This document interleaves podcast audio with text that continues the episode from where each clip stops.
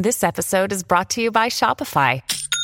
Forget the frustration of picking commerce platforms when you switch your business to Shopify, the global commerce platform that supercharges your selling wherever you sell. With Shopify, you'll harness the same intuitive features, trusted apps, and powerful analytics used by the world's leading brands. Sign up today for your $1 per month trial period at shopify.com slash tech, all lowercase. That's shopify.com slash tech. Ci siamo, è giunto quel momento, il momento in cui voi fate domande e io cerco alcune possibili giuste, sbagliate, problematiche, risposte. Sì, QA mensile come sempre dopo la sigla. Uno spettro si aggira per il web. Lo spettro di Daily Cogito. Zombie, siete avvertiti.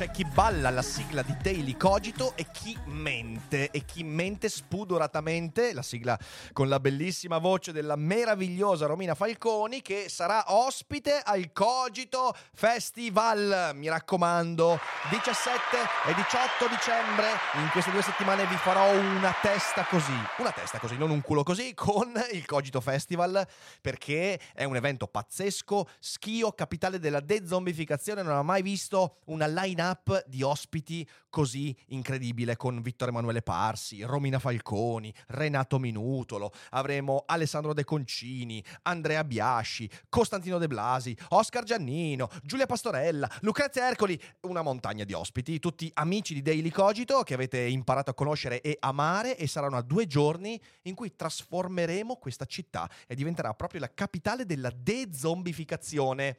Tutti i dettagli su dailycogito.com e voglio anche anche rispondere a tante domande, non si può più prenotare, quindi l'unica cosa che potete fare se volete arrivare anche da lontano è venire agli eventi del festival con un po' di anticipo, eh, perché un po' di prenotazioni erano dedicate per mecenati e abbonati, adesso, adesso si va soltanto fino a riempimento posti. Si inizia sabato 17 alle 14.30 e si finisce domenica sera alle 20. Tutto quanto verrà anche trasmesso in streaming qui sul canale YouTube, quindi se non potete venire, tranquilli, potrete seguire online. Eh, insomma, sarà una grande, grande figata. Quindi siateci, vi aspettiamo ma adesso è giunto il momento di domande e risposte. Visto che le vedo belle, eh, belle vive le domande di oggi, partirei subito senza perdere ulteriore tempo.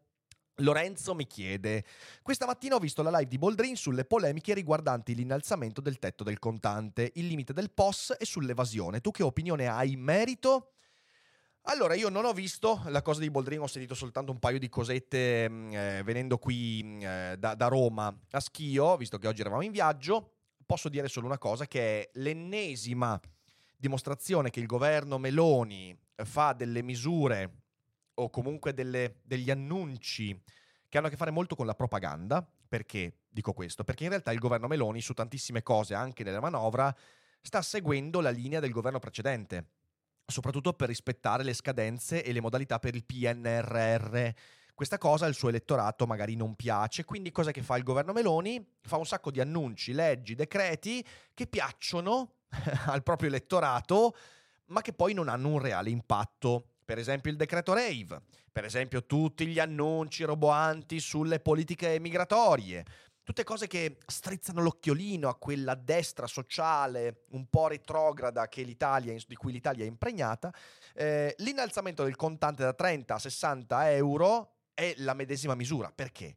Perché in realtà non cambierà un cazzo, eh, non cambia niente, eh, soprattutto a riguardo dell'evasione, ragazzi, perché ora in tanti stanno scrivendo è eh, l'evasione, però l'evasione in realtà è la microevasione, quella ben al di sotto dei 30 euro. Perché viene fatta questa cosa?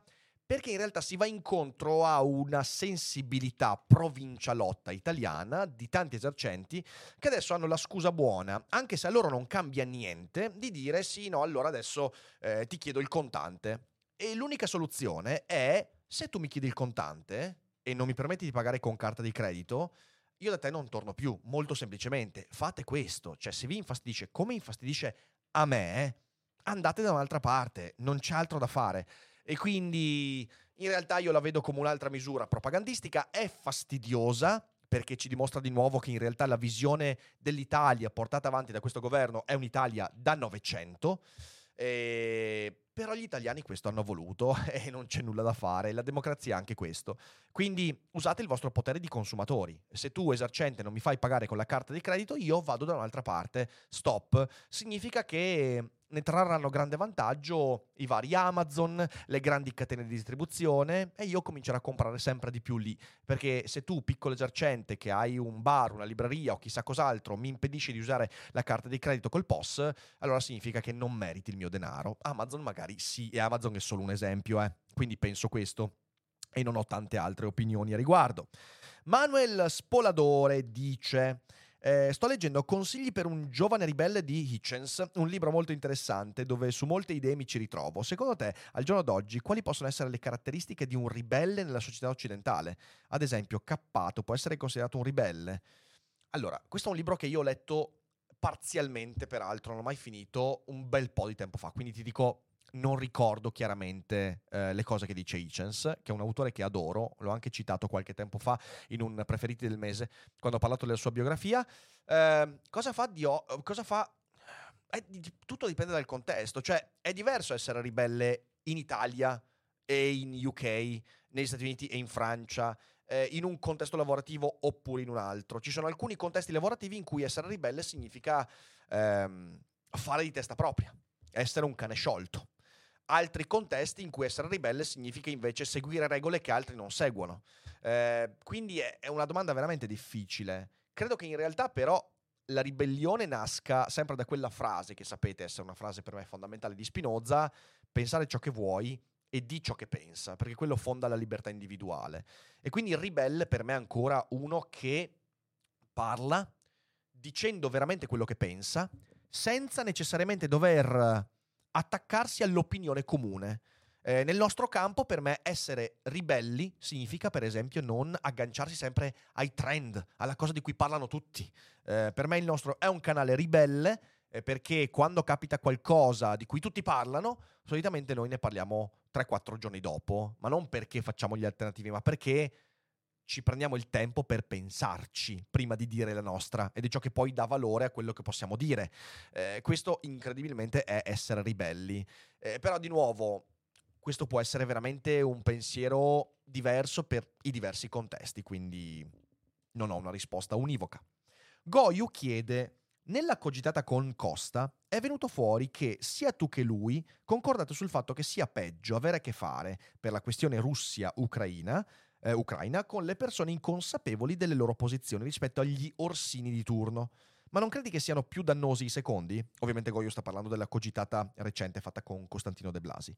E continua la domanda. Proprio perché cinici e consapevoli di quello che sostengono, delle loro implicazioni e della loro deliberata scelta di appoggiarlo e diffonderlo, io credo che siano proprio quelli ai quali è meno possibile far cambiare idea, nonché capaci di influenzare maggiormente le altre persone grazie alle loro doti oratorie, mentre gli altri potrebbero semplicemente essere superficiali o esposti a fonti sbagliate.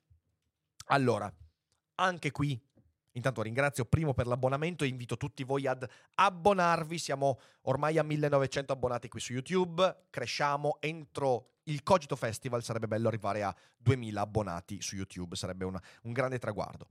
Eh, ma torniamo a noi. Eh, allora, anche qui è un po' complicato il discorso perché ehm, c'è un problema tecnico con l'audio? No, qua siamo tutto a posto. Uh, ok, uh, io sento perfettamente. Ok, scusatemi eh, che mi, mi, è caduto il, lo sguardo sulla, eh, sulla, chat. A posto, torniamo a noi. È un, una cosa un po' complicata perché io e Costa diciamo che gli inconsapevoli sono più pericolosi eh, degli orsini. perché gli orsini, ovvero quelli che portano avanti delle opinioni controverse con cui siamo in disaccordo sulla guerra o su qualsiasi altro argomento, hanno delle ragioni che possono essere scavate. Le ragioni possono essere anche quello di voler ingannare gli altri, ok? Ehm, gli inconsapevoli finiscono per credere alle cose per ragioni totalmente irrazionali, perché un'idea la esprime quello che suscita loro simpatia, o perché chi esprime un'idea simile alla mia suscita loro antipatia. E gli inconsapevoli sono quelli che si abbarbicano a un'opinione per cose emotive, prive di una razionalità, priva di ragioni, prive di fondamenti. Le persone che si abbarbicano a un'opinione in questo modo sono molto più difficili da contrastare rispetto a chi ha delle ragioni. Ora, quando si contrastano le idee degli Orsini, è evidente che il bersaglio non è Orsini. A Orsini non fai cambiare idea, perché Orsini è talmente in là nell'espressione di totali follie che non cambierà mai idea, neanche di fronte all'evidenza più evidente. Ma coloro che ascoltano Orsini e magari hanno qualche conoscenza e si convincono delle opinioni di Orsini e hanno delle ragioni, non solo emotive, per farsi persuadere da lui, quelli sono più eh, sono più propensi alla discussione rispetto a quelli che invece inconsapevolmente finiscono per dire cose come bisogna togliere le armi all'Ucraina perché altrimenti questo allunga il conflitto senza nessun tipo. È il motivo per cui l'ignoranza, come ho detto qualche tempo fa, è peggiore della schiavitù. Ok? L'ignoranza è veramente qualcosa che non riesce a sradicare con gli argomenti. E questo è il punto essenziale. Quindi, meglio avere a che fare con un cattivo intelligente che con un buon ignorante. Il mio timore è che l'Italia di oggi sia fatta di persone moralmente, eticamente buone, rivolte al bene, che fraintendono il mondo per ignoranza o per emotività e finiscono per convincersi di idee che contraddicono quello stesso bene. E quelle persone, secondo me, sono quelle che fanno veramente i danni. Poi sulla persuasione delle masse, beh, lì ovviamente le, le cose si complicano, complicano ulteriormente, ma ti direi che non ho una risposta definitiva. Passiamo a qualche domanda della chat, Fede? Sì, va bene. Dai. Allora, partiamo da questa di eh, Valerio Martino che dice: Se il ministro ti desse il potere assoluto sull'insegnamento della filosofia ai licei, cosa insegneresti al posto di storia della filosofia? Al terzo anno di liceo insegnerei logica, eh, al quarto anno farei eh, teorie dell'argomentazione e poi al quinto anno farei storia della filosofia. Eh, quindi farei prima le due, secondo me, i due fondamenti del ragionamento filosofico, che sono la logica e l'argomentazione. Eh, e poi accanto a quello farei, appunto, ma, ma anche insieme, eh, non è detto che debba essere par- par- particellato così, eh, può essere fatto insieme storia della filosofia eh, per dire come l'Aristotele, il Kant o lo Spinoza hanno usato questi linguaggi della filosofia. Vediamo. Poi invece c'è Massimiliano Giordano, abbonato a due mesi, bravo, dice ciao Rick, perché secondo te mette così tanto a disagio qualcuno che si ritiene bravo a fare qualcosa e lo dice? L'umiltà per me significa tutt'altro. Perché ci mette così a disagio? Qualcuno uno... che dice sono bravo a fare questo. E per... lui l'umiltà non vuol dire non dire che è bravo a fare qualcosa. Ok, ho capito, perfetto. Eh, beh, la risposta per me, da questo punto di vista, invece è un po' più semplice, perché abbiamo confuso la competenza con la disuguaglianza.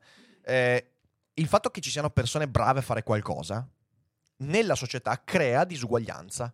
È inevitabile. Eh, quando tu ti trovi a dover mettere a posto l'impianto elettrico di casa tua, cerchi l'elettricista più bravo, quello più competente e cerchi quello che riesce anche a dirti che è il più competente, magari poi dimostrandolo con i fatti.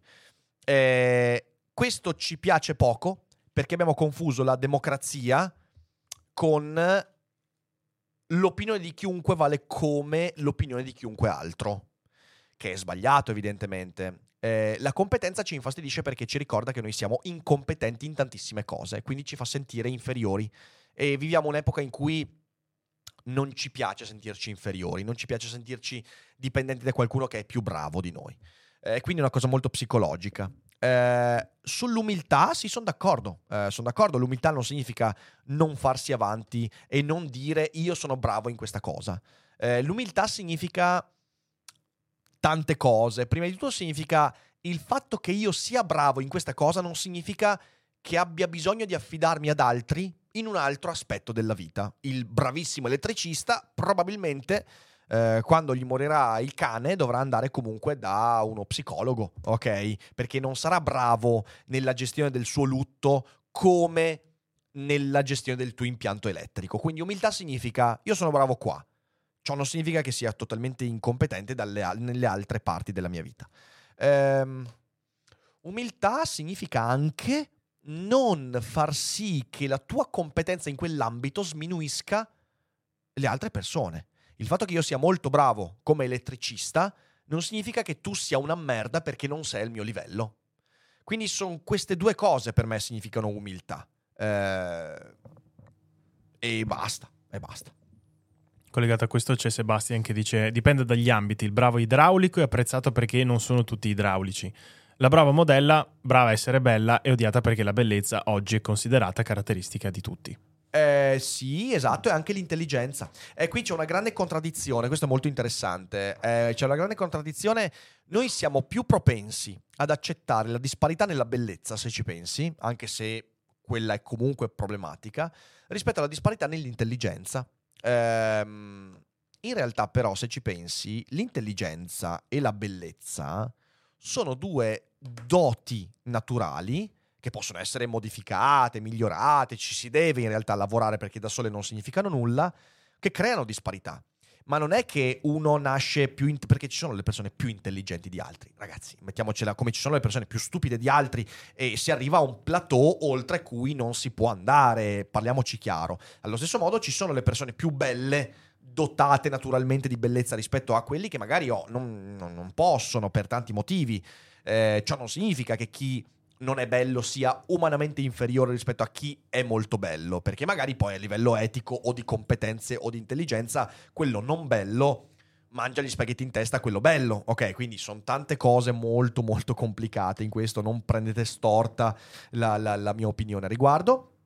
Eh, però incredibilmente accettiamo più di buon grado socialmente che ci siano persone più belle di altre, infatti il mercato della bellezza è comunque un mercato che funziona, Ehm, mentre sapere che ci sono persone più intelligenti che ci arrivano e che ci ricordano che ci sono persone non intelligenti che non ci arrivano, questa cosa ci infastidisce molto.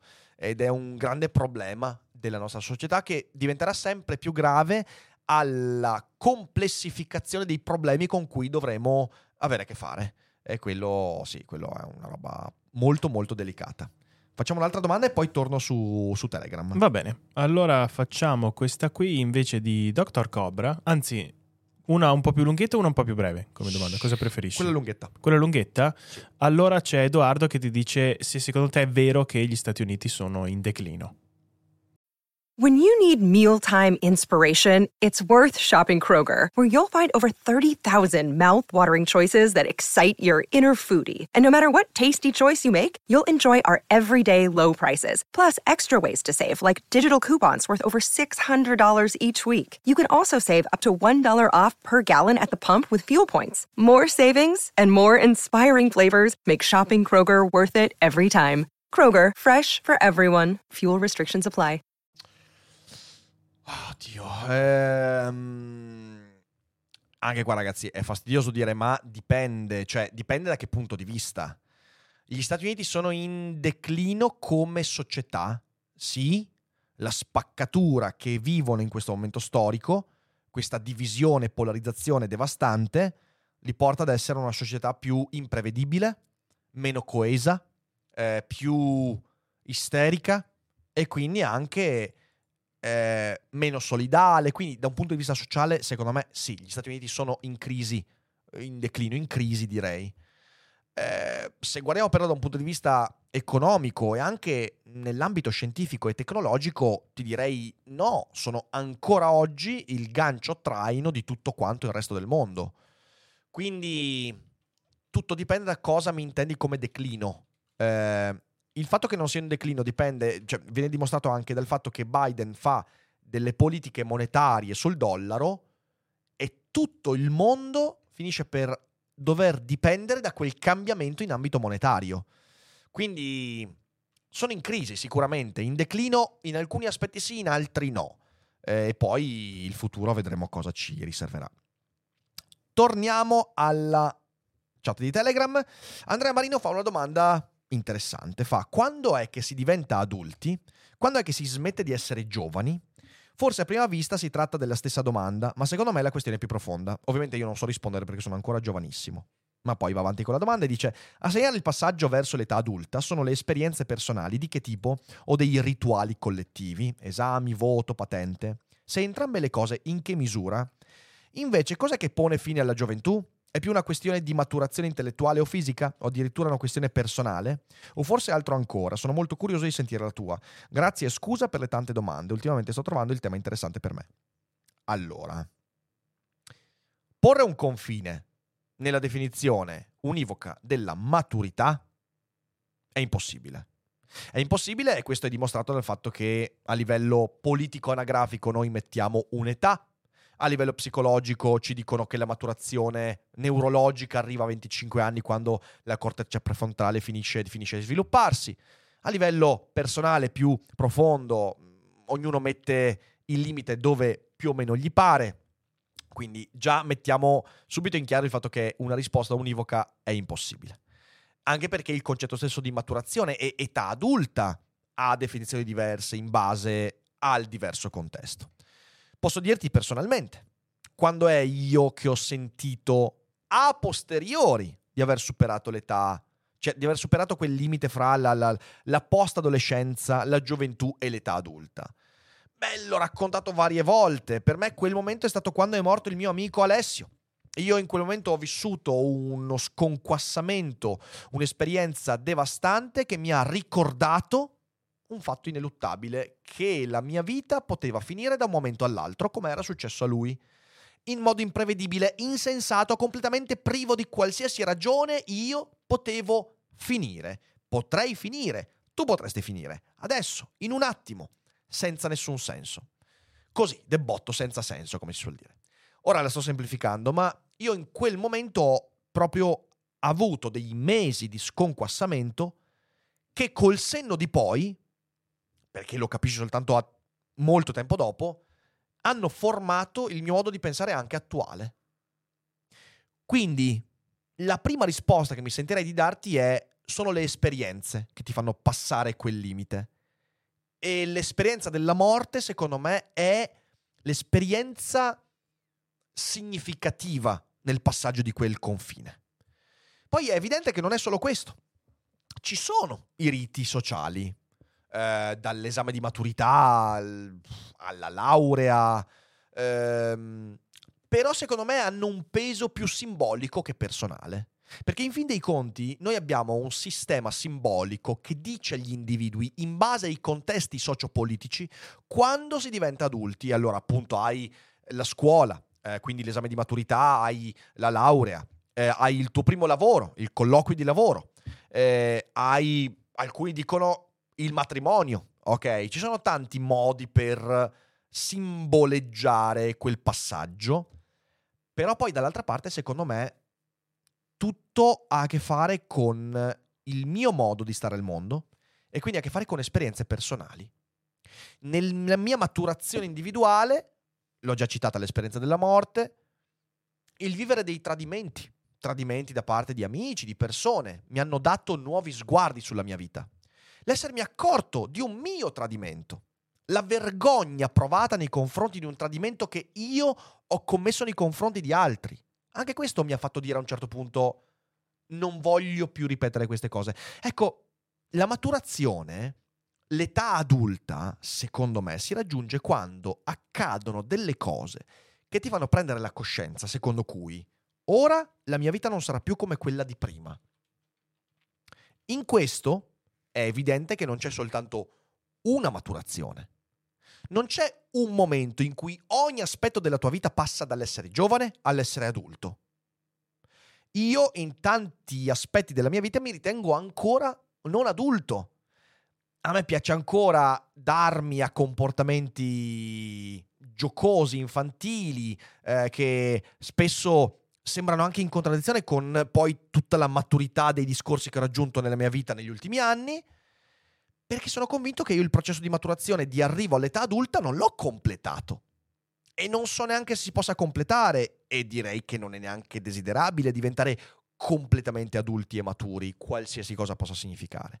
Quindi in realtà è un processo molto lungo in cui ci sono delle tappe, dei punti essenziali, che dal mio punto di vista sono fatti soprattutto di esperienze che ti sconquassano, ti smuovono.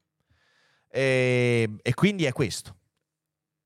Accanto a questo tutti i riti sociali di iniziazione, tutti i riti collettivi, politici, anagrafici, eh, che però sono economici, che però sono, sono, accanto, possono solo accompagnare quella che poi è una maturazione individuale eh, che devi affrontare in totale solitudine. Eh, quindi secondo me è questa la risposta. Grazie per l'ottima domanda. Poi c'è Ale che dice: Pensi farai una puntata sull'arte prodotta dalla intelligenza artificiale? Si sta creando il dibattito fra chi crede che l'intelligenza artificiale rischi di sostituire gli artisti e chi invece ritiene sia uno strumento nuovo da affiancare a tutto il resto e che bisogna imparare a padroneggiare. Allora, io sono di questo secondo partito. Cioè, credo che l'intelligenza artificiale, per dei motivi che adesso spiegherò, non possa produrre, e sost- non possa produrre arte e sostituirsi all'artista. Um, e credo che le cose prodotte dalla IA possano essere comunque molto interessanti come stimolo, come, come, elemento nuovo collaterale. Perché dico che non può sostituirsi all'artista? Beh, l'ho raccontato qui con Violetta Zironi. Guardate la puntata perché è stata molto bella. Abbiamo parlato della musica prodotta dall'intelligenza artificiale. E io durante quella puntata ho detto una cosa, ho detto il valore dell'arte una parte del valore dell'arte sta nel fatto che l'artista eh, vive l'esperienza, di nuovo scusatemi, non è che voglio gufare, però vive l'esperienza del limite della morte. Eh, il valore dell'arte, questo Heidegger l'aveva capito benissimo, il valore dell'arte sta nel fatto di voler dare uno sguardo di novità, di originalità a un evento della vita con il linguaggio che può essere quello della pittura, della musica, de- della letteratura. E quella novità è data non tanto da una capacità di calcolo, perché capiamoci bene, l'intelligenza artificiale in tutte le sue forme è ancora capacità di processamento di informazioni, quindi capacità di calcolo. L'artista non fa quello. L'artista non studia variabili. L'artista scava a fondo seguendo un'intuizione. E l'intuizione è una capacità che non esiste se non affiancata dalla consapevolezza che in quell'intuizione potrei non trovare nulla e quindi potrei perdere tempo e quindi potrei non trovare nulla morendo nell'incapacità di aver trovato alcunché. L'arte non si può scindere da questo aspetto, dall'aspetto che è un atto di esplorazione di fronte a cui l'artista non sa se troverà qualcosa. Io ci ho scritto i capitoli dell'elogio dell'idiozia quando ho parlato dell'arte come esplorazione. L'artista vive l'arte come scommessa esistenziale in cui la capacità di intuire qualcosa di nuovo arriva a un livello a cui nessun altro può arrivare, poiché spinto dalla necessità di scoprire qualcosa, sapendo che potrebbe non scoprire nulla e sapendo di poter perderci la vita in quello. Ed è per questo che la IA, eh, l'artificial intelligence, secondo me non può fare arte. Può produrre qualcosa di bello, di interessante, i testi scritti da GP3, abbiamo visto anche i ritratti, ma ci mancherebbe. Io sono interessatissimo a questo campo, a questo, a questo campo ma l'intelligenza artificiale non ha consapevolezza della morte. Non può pensare, ah, morirò. Possiamo forse mettere un'intelligenza artificiale come immaginato a Philip K. Dick in uh, Ma gli androidi sognano pecore, pe- pecore elettriche, in cui c'è una data di, ob- di obsolescenza degli androidi e quindi la morte viene sostituita dalla consapevolezza che prima o poi verrò spento? Forse, non lo so. Ora, lì siamo troppo nel futuro. Le IA che abbiamo adesso non hanno questa consapevolezza. Quindi le cose che producono sono riempitivi, interessanti, affascinanti, ma riempitivi. L'arte, dal mio punto di vista, non si può slegare dal limite ultimo della vita. Che ci piaccia o meno, quel limite ultimo è la morte e l'artista fa quello. E nessuno mi toglierà per ora di dosso questa, questa idea. Eh, forse potremmo dire che l'esistenza stessa dell'intelligenza artificiale. È una spinta artistica dell'essere umano. Ed è un, un, un long shot, cioè mi rendo conto che questa è... Però se io devo trovare qualcosa di artistico nella IA, è la IA. Perché se ci pensate, la nostra spinta a produrre un'intelligenza più potente della nostra, che valica i limiti dell'essere umano, è una spinta che ha molto di artistico. Molto di artistico. Quindi non è tanto l'opera dell'IA, quanto l'intelligenza artificiale stessa. Però lì ci sarebbe tanto da dire, quindi lo lancio solo come spunto e pensateci. Main dice un paio di domande in una. Quale secondo te è un buon metodo per allenare e migliorare il proprio pensiero critico? Cosa ne pensi del concetto di second brain divulgato da molti youtuber americani? Uh, allora, il concetto di second brain credo sia un concetto mutuato da quelle teorie di psicologia in cui tu sviluppi una consapevolezza collaterale che ti permette di fare un autoconfronto. Ehm, è una cosa interessante. Peraltro è uno degli argomenti di cui ho parlato nel videocorso Logonauti con Alessandro De Concini, perché quando parlavo con Alessandro della capacità di produrre un discorso coerente a braccio, improvvisato, io ho parlato proprio della capacità di separare nel proprio cervello l'io che sta parlando dall'io che sta pensando. Ehm, però poi questo è una cosa ulteriormente più complicata, quella che tu stai esprimendo. Ti risponderò soltanto alla prima domanda. Il pensiero critico si allena abituandosi a dubitare di ciò che penso in prima istanza. È un allenamento psicologico, l'allenamento a non fidarsi dei propri istinti. Per me questo è il pensiero critico, almeno quello proprio basilare. Tutti quanti abbiamo istinti, prime risposte, bias di conferma. Abituarmi a non fidarmi di queste sensazioni significa scandagliare un po' più a fondo nel tentativo di scoprire che quei miei istinti sono fondati su ragionamenti sbagliati. E nel 95% dei casi sarà così. Una volta scandagliato e scavato, magari scopro che quegli istinti erano giusti, ma ora ho capito le ragioni. Il pensiero critico è sempre questa cosa qua, scoprire le ragioni di quello che penso, scoprire i fondamenti delle mie idee, delle mie convinzioni. E quando scopro le radici di quelle convinzioni, magari mi accorgo che sono sbagliate o giuste, ma comunque sarò più consapevole di come poi costruirò le mie idee. Questo è il modo per migliorarsi nel pensiero critico. Poi dopo questo ci sono tante tecniche, tanti libri, tante cose, ma questa è la base. Look, Bumble knows you're exhausted by dating. All the must not take yourself too seriously and 6 1 since that matters. And what do I even say other than hey? well, that's why they're introducing an all new Bumble with exciting features to make compatibility easier, starting the chat better, and dating safer. They've changed, so you don't have to. Download the new Bumble now. Qualcosa dalla chat, Fede? Sì, sì. Allora, domanda un po' più nerdy di Dr. Nerdy. Cobra, Vai. che ti chiede che cosa ne pensi dell'unione tra cartoon, comics e Games Week.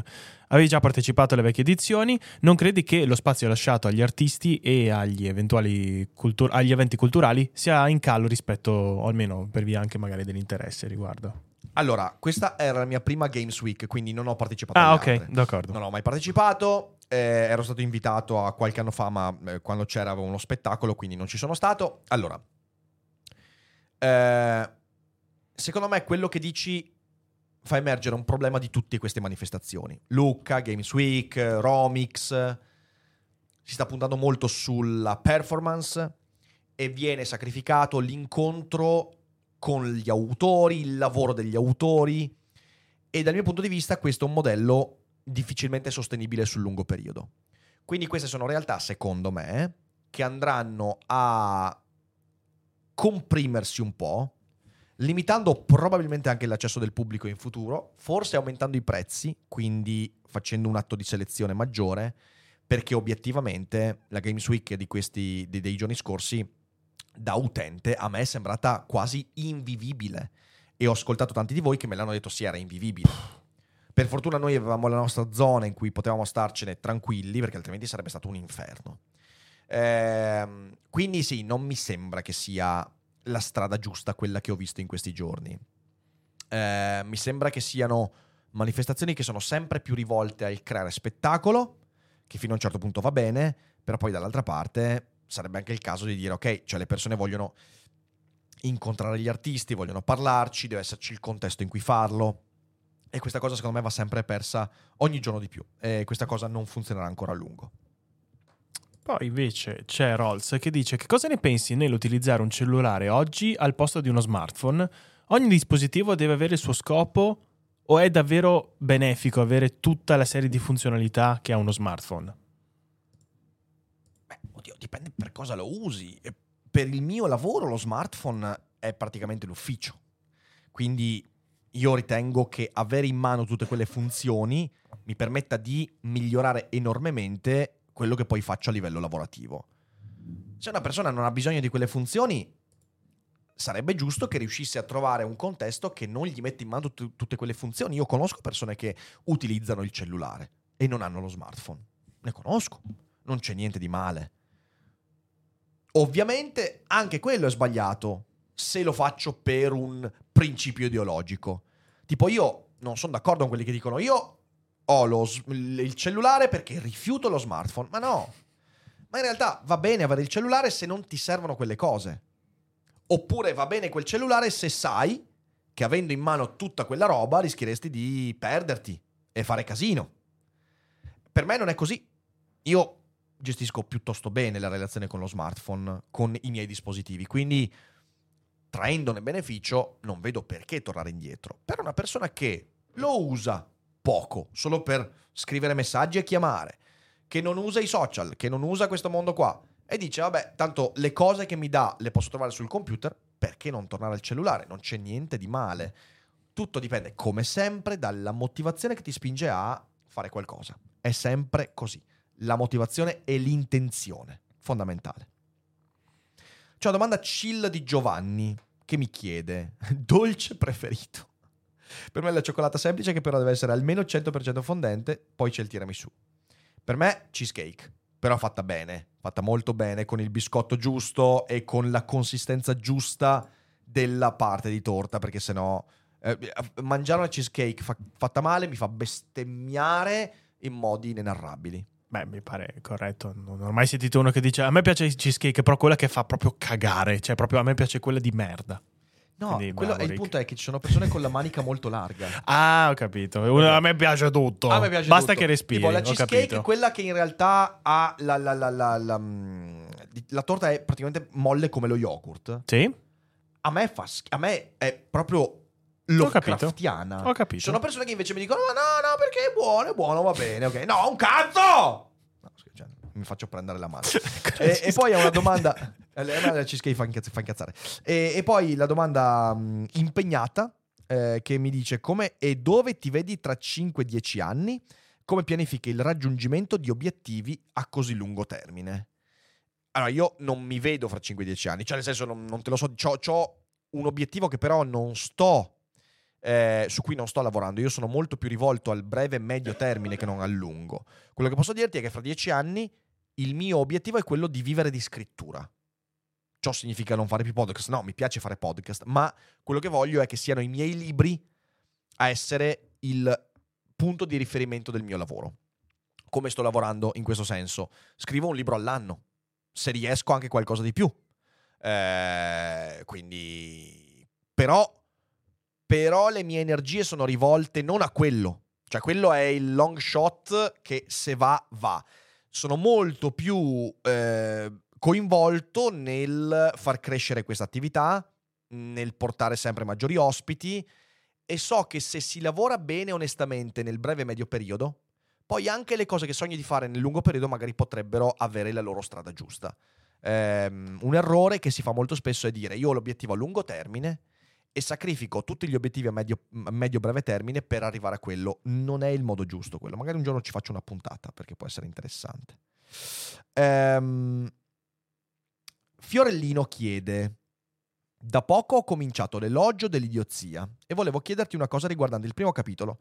Se un giorno ti, accor- ti, accorgi che la tua community è diventata una echo chamber di non idioti, scevri di ogni pensiero critico, che ostracizzano ogni tipo di perplessità come descritto nel libro, come agiresti? Allora, io già agisco in maniera che questa cosa non accada. E lo faccio con svariati modi. Il primo è rendere, creare il metodo del tram sui denti. Eh, creando sempre dei motivi di dissenso e discussione all'interno della community e quindi in realtà non lo vedo come pericolo perché agisco già in maniera che questo non accada. Quando io nel tempo mi sono accorto che alcune cose diventavano parte di Echo Chamber, ho semplicemente prodotto contenuti che rendevano fastidioso a chi voleva quell'echo chamber stare nella community. L'ho sempre fatto e lo farò sempre. Poi giustamente nella gestione di una community mh, di media larga scala ci sono anche dinamiche che non dipendono direttamente da me, quindi questo non posso escludere che possa accadere. Cosa farò quando questa cosa accadrà? È una domanda a cui non so risponderti. Eh, sarebbe un fallimento per il mio progetto perché io voglio fare un progetto in cui le persone si abituano al dissenso e non al consenso. Nel momento in cui la maggioranza del mio pubblico dovesse abituarsi al consenso, significa che il mio progetto è fallito. Oggi questo non avviene, scusatemi, non lo vedo come pericolo e ovviamente incrociamo le dita. Un'altra domanda dalla chat e poi direi di andare verso la fine. Sì, sì, sì. Allora ti leggo legato sempre un pochino a questo discorso qua di Triestano che ti chiede: mai pensato di migrare? Se sì, dove? Il lavoro che fai puoi farlo anche all'estero, dove la tassazione è più favorevole e o la vita costa meno. Cioè, la domanda è perché ho deciso di stare qua? No, ti ho chiesto se l'hai mai preso in considerazione okay. o comunque sì. No, cioè non l'ho mai preso come, considera- cioè, preso come alternativa vera. Per un periodo della mia vita ho considerato di lavorare per un'azienda che mi faceva viaggiare in giro, ma era comunque un'azienda italiana. Poi non l'ho fatto per vari motivi. Ehm, però no, non ho mai considerato, per quanto so quanti potrebbero essere i vantaggi, perché a me piace il mio territorio, mi, mi piace stare qua, non è una cosa, non, non mi sento... Le cose negative che ho vissuto in questi anni, non hanno ancora soverchiato l'amore che ho per questo territorio, per lo stare qua, per le persone che ci sono, e quindi è semplicemente un fatto di bilanciamento. Uh, mi piace uh, stare in Veneto, mi piace stare a Schio, mi piace lavorare qua, mi piace portare una voce particolare all'interno di questa realtà. Um, e poi cosa mi riserva il futuro non lo so, però per adesso no, non l'ho mai preso veramente in considerazione Ultima domanda, prendo da Gabriele, ultima da Telegram. Come scegliere cosa studiare all'università? Bisognerebbe dare peso al lavoro che probabile si arrivi a fare dopo un determinato percorso di studi o al percorso in sé. Mio padre mi dice di essere pragmatico, che se farò filosofia o storia me ne pentirò da adulto e una parte di me pensa che abbia ragione. Ciò che studierò, ne sono certo, mi cambierà per sempre, quindi è una scelta che bisogna prendere seriamente. Se io farò giurisprudenza, per esempio, non avrò tanto tempo per pensare a filosofia e storia. Se faccio filosofia e storia, probabilmente finirò a fare il professore in qualche liceo pieno di ragazzi e qui non frega nulla di ciò che spiego con passione. Eh, no. Eh, allora, anche qui la risposta è molto più complicata di quella che potrò dare. Però dal mio punto di vista l'unica cosa che si può fare è seguire qua- ciò che ti fa svegliare al mattino.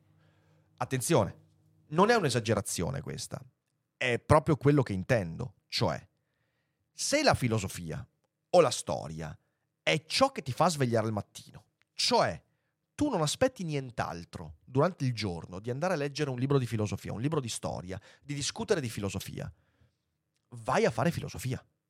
Assolutamente. È la cosa più pragmatica. Se quella è la cosa che ti fa svegliare al mattino. Se è la cifra del tuo pensare. Se è ciò che ti contraddistingue come individuo. Se fare filosofia storia è un pallino, cioè mi piace l'idea di studiare Hegel, Kant e via dicendo, non farlo. e, ehm, questa cosa l'ho detta varie volte. È vero che filosofia è un tuffo nel, nel, nel, nel buio per quanto riguarda il futuro lavorativo, ma perché lo è? Perché tantissime persone vanno a studiare filosofia come riempitivo, come pallino. E sono persone che nella stragrande parte dei casi non studiano veramente filosofia. Non fanno della filosofia o della storia la propria cifra esistenziale, ma lo fanno un'attività come le altre. E quello inevitabilmente ti porterà a pentirti della scelta. Giurisprudenza o ingegneria gestionale o fisica, anche se è un pallino, ti fornirà competenze per arrivare poi ad applicare quello che hai imparato in un ambito lavorativo. Detta più in soldoni, per fare bene filosofia ti ci vuole la passione, quella vera, per trarre un lavoro dal studiare ingegneria o giurisprudenza, non ti ci vuole per forza quella passione, quella vera. È questa la domanda che devi farti. E poi però, una volta che ti dai quella risposta, prenditi la responsabilità di quella risposta. Se decidi di fare filosofia, non farla a tempo perso, non farla come riempitivo, perché sennò diventerai come quei miei ex compagni che una volta laureati, studiando solo sulle dispese dei professori, hanno cominciato a dire, eh cazzo, però non ho trovato un lavoro nell'ambito che ho studiato. Grazie al cazzo, non hai mai studiato veramente filosofia. Ti sei fatto le critiche di Kant con le dispense del professore, non con i testi. Ti fai i testi di Kant eh? Se quella roba lì è quella che veramente ti muove dentro. Questo è ciò che serve per fare una scelta. E se la filosofia o la storia è ciò che ti muove veramente dentro, tuo padre lo accetterà.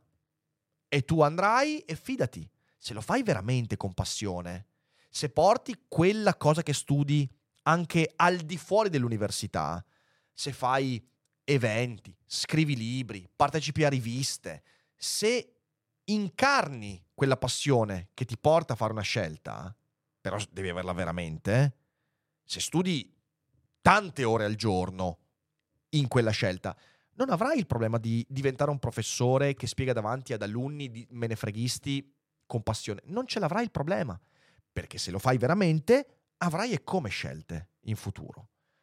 Però devi volerti fare un mazzo tanto. Ok? Filosofia, per trarne un futuro vero, devi farti un mazzo tanto. Vuoi farti un mazzo tanto? Quella è la domanda che devi farti. E con questo abbiamo concluso. E so che c'erano altre domande, ragazzi, ma insomma mi sembra di aver risposto già a un bel po'. Eh, perciò io vi ringrazio per aver fatto tutte queste domande. Noi ci rivediamo con le prossime puntate, voi condividete, se siete in live non uscite facciamo ancora 5 minuti insieme e poi si va tutti a nanna perché ne ho bisogno. Grazie mille a tutti, buona serata e ci vediamo alla prossima, al prossimo QA e non solo. Ciao!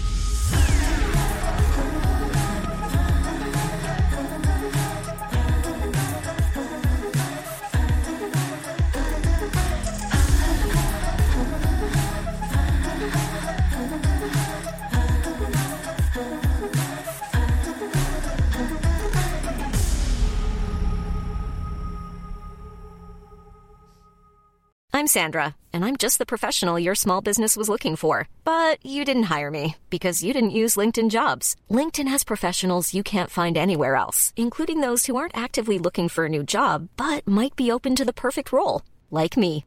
In a given month, over 70% of LinkedIn users don't visit other leading job sites. So if you're not looking on LinkedIn, you'll miss out on great candidates like Sandra. Start hiring professionals like a professional. Post your free job on linkedin.com/people today.